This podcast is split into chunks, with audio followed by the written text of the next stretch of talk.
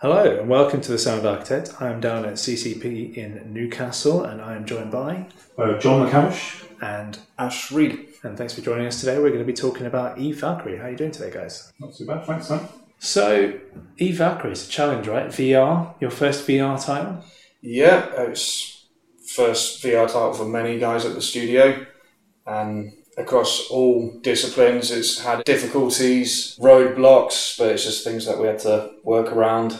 Luckily for us, it was just a case of making sure we could clearly portray what's going on in the game, what the player needs to know, whether they're going to be about to die or whether they're about to kill someone. It's just important to make sure the mix is nice and clear. So we didn't experience as many roadblocks as other people in the studio, but it was an interesting challenge, say the least. Yeah, I think because um, what what um, we've maintained all along with Valkyrie is that the game's been built for VR from the ground up. So rather than being a, a, a regular kind of computer game for 3D, it's you know been developed specifically with VR in mind. So we had to look at it from that point of view right from the beginning. We couldn't just design audio for a standard computer game and then kind of attempt to bolt VR onto the top of it by just applying plugins and spatialization techniques and stuff like that. So we just had to consider right from the get go about what we wanted to get across to the player while they were having this experience, being that that would be a slightly more immersive experience than playing a game without an HMD on if you just sat in front of your TV at home. So do you think that was easier or harder the fact that you knew from the get go it was going to be VR? Yeah, I think definitely because we uh, enabled us to make decisions about how Hollywood we would make the game, for example, how we would strip it back. You know, um, we've we've looked at some some other quite fast-paced first-person shooters and looked at the way they've done things in terms of providing more information to the player in terms of gameplay, where they are within the game, who's behind them, you know, where people are moving. We, we didn't necessarily want to immerse immerse people in this great showpiece kind of stylistic world where it was constant explosions and constant, you know, gratification from the audio. We wanted to make the audio um, informative first and foremost, and then add on to that. So I think that's where we're at at the moment. I think what we've got is um, a functional soundscape primarily for VR. Yeah, it did make it easier knowing that it's VR from the ground up because we didn't have to worry about things like just translating from 2D to 3D. We didn't have to worry about any of that. So we stayed in the VR mindset and it was purely, a lot of it was trial and error. And okay, did we play a play test? And we go, okay, did you notice this? Did you know this was happening? Yes, no, back to the drawing board, give it another go. Yeah, it definitely made things a lot easier knowing that it's just VR from the ground up. And you guys are the only two on the sound design side of things, right? I mean, how's it been being the only two people on the audience? team? Uh, yeah, not too bad because it means that we get to control a lot of what we do, actually, which isn't too bad. We don't design anything by committee as such. We also work quite independently of each other. We've worked together for quite a while, and prior to this project, we worked together a little bit as well on other titles. So there's quite a bit of trust, I would say, I would hope to say. We do play each other what we do. You know, we check each other's work um, and we swap our swap our opinions, but ultimately we keep a free reign over what we do. So Ash might go off and you know in the in the, in the time that he's working on a particular area of the game, he might just come up with new ideas, discover new things, and uh, we don't deliberate on it too long. If it's something he wants to do and pursue, he does it. He comes back with this thing. One one for, one thing, for example, uh, would be a system of uh, interactive music that he came up with, which. Um, again, I think I was saying earlier, I like because it's sparse. It doesn't fill Yeah. the whole game with music, and it allows the, it doesn't ruin the VR illusion. So it's it, again, it's quite informative music for the player. It lets the player know when the round is coming to an end and things like that. And Yeah, it's not oversaturated for the sake It, it, it's not music Yeah. str- specifically for aesthetic purposes, which has kind of been maybe not a rule, but it's been a useful guideline for us that we needed to sort of start off with this process why we're making you know an informative soundscape for the persons playing the game, being that it is a, a first person shooter and also it's a very immersive experience and so you, you really do need to know what's around you. There's there's a lot of decisions to be made in the gameplay and, and quite quickly as well. depending on your class of ship and weapons you're using and strategies that you may have with teammates and so on. So Yeah, definitely. I can imagine your, uh, your audio coders have quite a lot to do. We've been quite lucky because um, we don't have a designated audio coder, although Robert Clark, who's done a majority of the code work for us, if we know some another programmer in the team is working on something specific, whether it's UI in the front end, we go have a chat with them, and every person here is more than happy to, as long as we catch them at the right time, they're more than happy to put in the audio hooks we need.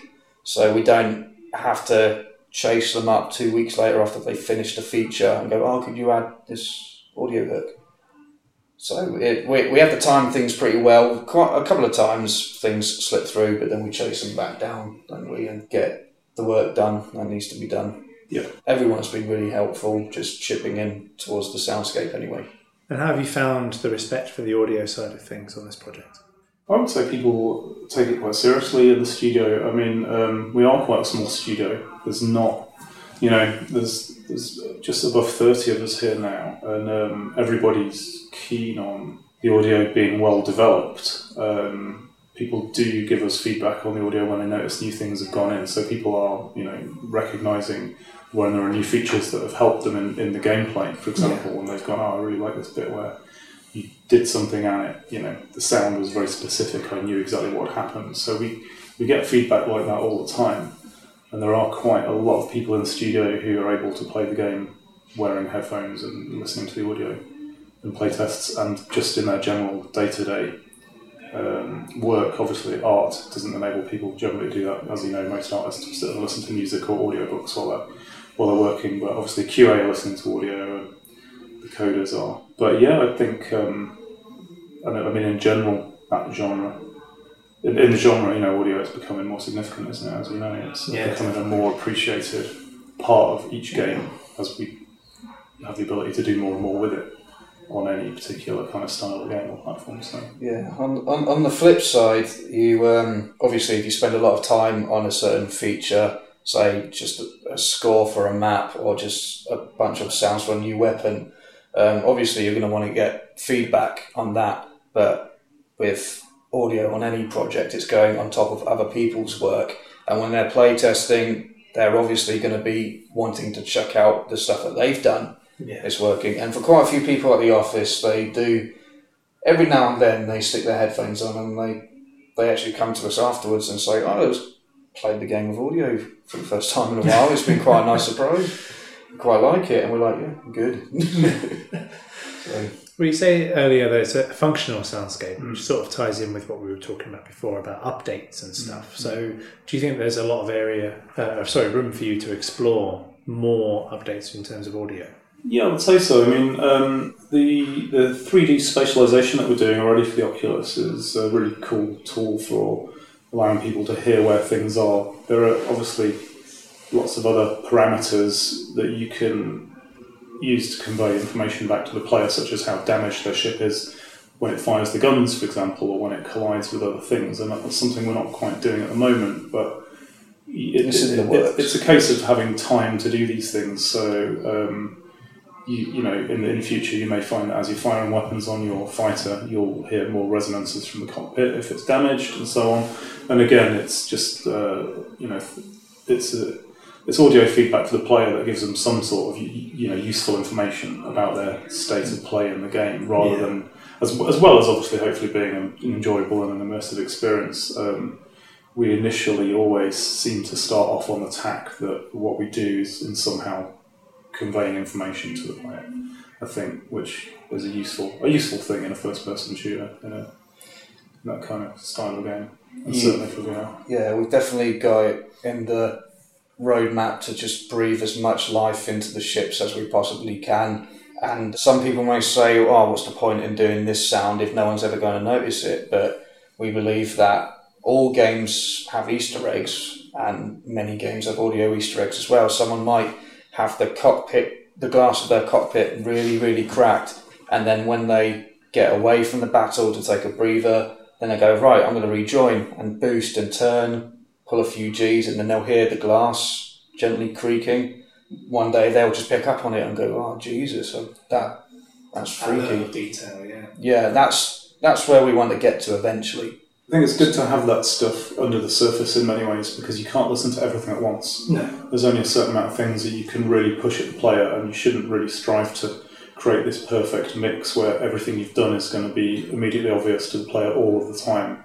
I think it's good to allow people to, like Ash says, you know, to, to get their own space in the game if that's what they're doing, or they might be in the scout mode and you've done something and suddenly realise there's a sound that's in a particular area of the cockpit they've never noticed before, such as a bit of smoke or a spark or steam coming out of there that is completely, you know, located where it should be and helping to reinforce the uh, the virtual reality. You know, one of the things with virtual reality is that people seem to think that there's going to be a lot more realism.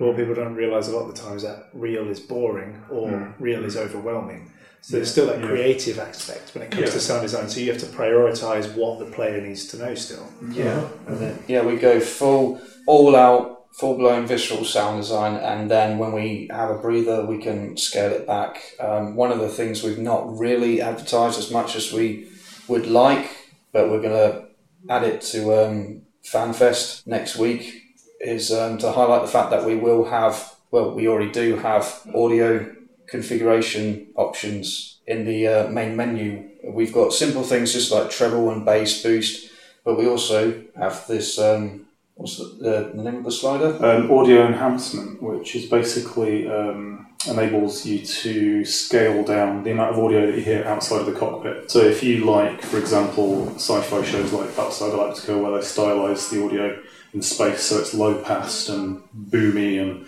it, it, you know it's it's not basically as audible as, as it would be with air uh, Yeah. environment. Or if you turn it down to zero, you'll literally be getting an experience a bit more like, say, the film Gravity, whereby none of the sound design in the film is audible unless something is in contact with you, Yeah, or it's all it's felt through the body. exactly. So what we've done is we basically used a system of um, attenuation and low pass filters that are you know hooked up to the slider. There's some reverbs going on in the cockpit as well. So basically, you can on a sliding scale, you can go from hearing everything in the game to gradually, gradually filtering out everything outside of the cockpit.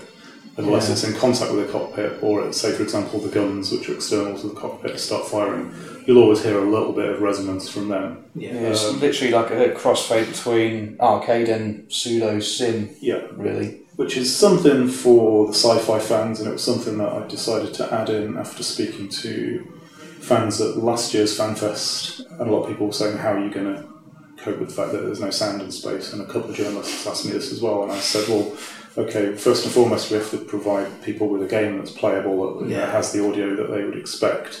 And then I started thinking, well, why can't we just have both? Give people the option that if they want to, it's a niche thing that most people may not want to do, but at least it gives people the option if they really have a bee in their bonnet about it, they can turn Yeah. that stuff down, they can enjoy it in whichever way they want.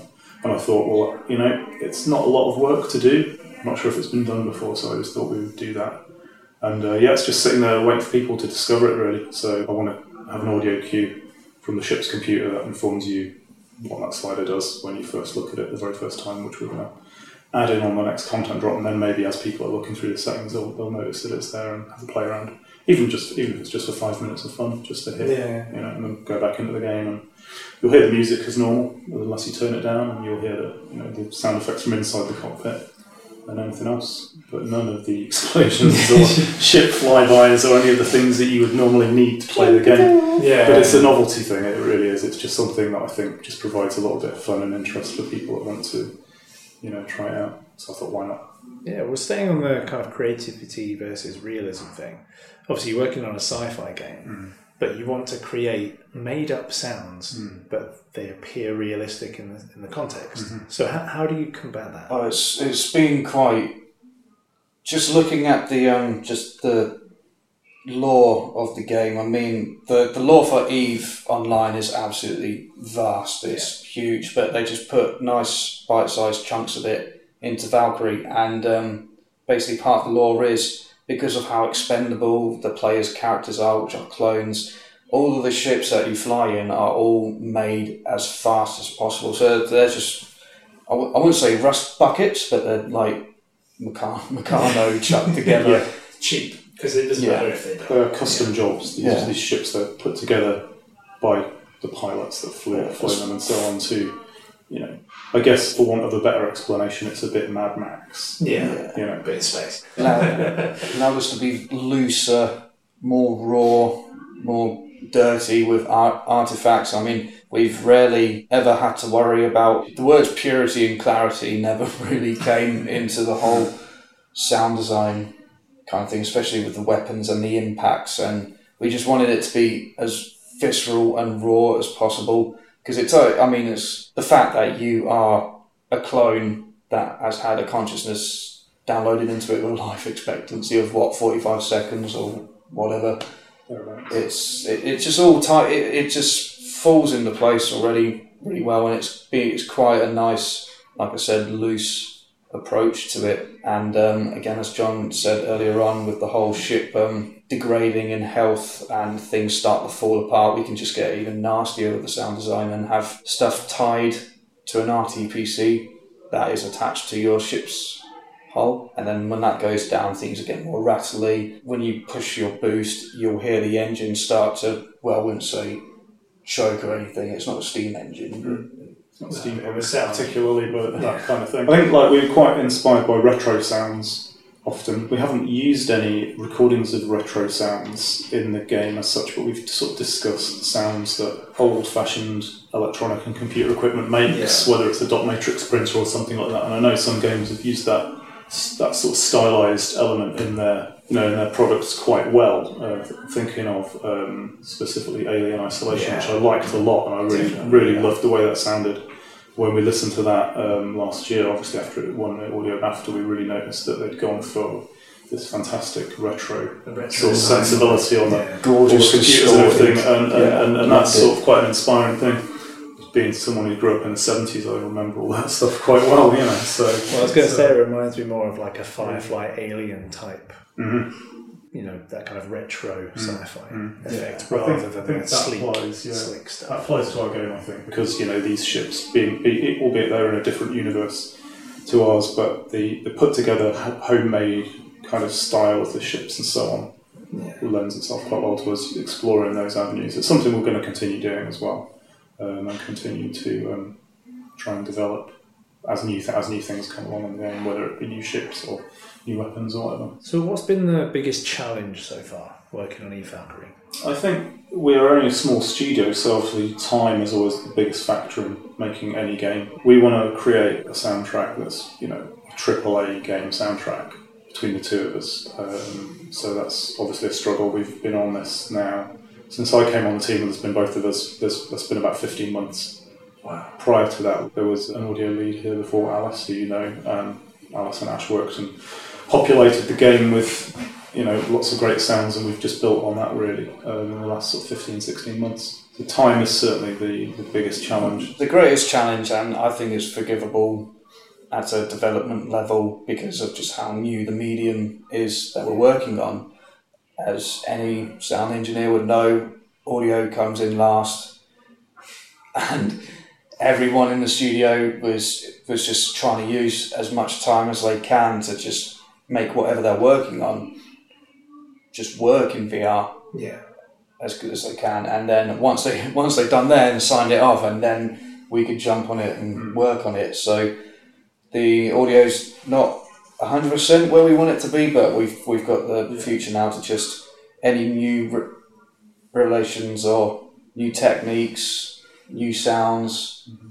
whatever we can. We're just gonna just pump it in into the game with each update. The joys of modern gaming and updating. Eh? I can't imagine what it'd be like working on a N64. I was going to say a PS2 title, I just launch it and be like, right, that's seriously like Yeah, one of the good things actually being that we're working on PC and next gen is that we haven't struggled for memory, resident memory Yeah. for the audio. It must be refreshing yeah. to not have to worry about We've it. been able to keep the quality high of the audio without compressing it too much and not worry too much about, oh, you know, we've only got like a certain number of meg of audio RAM to work with, which has always been a struggle in the past with the Yeah. bigger games and so on. So that is nice, and we would like to optimize our game, but as, as things stand, we've we've paid less attention to how much memory we use and more attention to what we really want to put in there sound effects wise. So it's been quite a luxury from that point of view. Of course, we've had to do the standard um, voice playback optimizations. Just say, all right, don't play a billion voices at once. And just to keep things tied down and everything. Well, yeah, there's no point overwhelming the player just because you can. Yeah. I would say real time effects have come in quite invaluable as well. Um, Yeah, that's yeah, right, there's a lot more real time process processing. time around. Exactly. Yeah. Um, we use we use uh, Audiokinetic Wwise, which we're, we're pretty happy with. It it gives us a lot of options. Basically, it's it's a, it's a powerful tool, very flexible, and um, we've learned a lot about it over the last year and a half for our purposes. You know, Yeah. the kind of things that we want to do, and the kind of sort of places we want to go with it as well in the future, which I think will will be you know there's enough to keep us busy for the rest of the year really in terms of improving on the, the overall soundscape. Um, but the other thing I guess that's a challenge is the new hardware and just Yeah. looking at the new hardware. Um, I mean, it's great stuff. It's fantastic hardware. It's amazing to to use and to play with. But it is like getting a new piece of technology in your house. You just have to learn how to use it, how it's set up, how it integrates with your current equipment. Yeah. That just takes a little bit of time. You know, I mean, every everyone, you know, all the manufacturers of whether it's Sony or Oculus, you know, they uh, they provide as much help as they can. I think you know they're, they're great partners to work with, but it's it is very new, a new area for us, Well, yeah, for us to say, I work in. So, it's quite nice that everybody's learning at the same time. yeah, that's it. Yeah. So you're all learning together, really. yeah, yeah. Yeah. So it just takes up a little bit of extra time just to get yourself acquainted, you know, acquainted with it and to get set up. Um, but I mean, there are updates all the time to the hardware. There are updates to the software. The company's hardware. That does take some some part of your dev time away from you. But then you know, it's a new field, and that's going to be the same whether you're using just Unreal or Unity or whatever. That's also getting it's updated. always So going to be there. there's always integrations to do, so it's just another element of that really added in on top. Um, so that's that's a small consideration really when you consider the benefits of it. Yeah, definitely. So, Okay, so I've got a fun question to finish off with then. So, what's your proudest moment so far? What are you hoping the, the listeners and the players will really get from you, Valkyrie? proudest moment so far would be finishing it in time for launch and actually managing to get everything everything that we needed to do done in time. Yeah, because you know, as as is always the case, there was a little bit of you know hard work toward the end.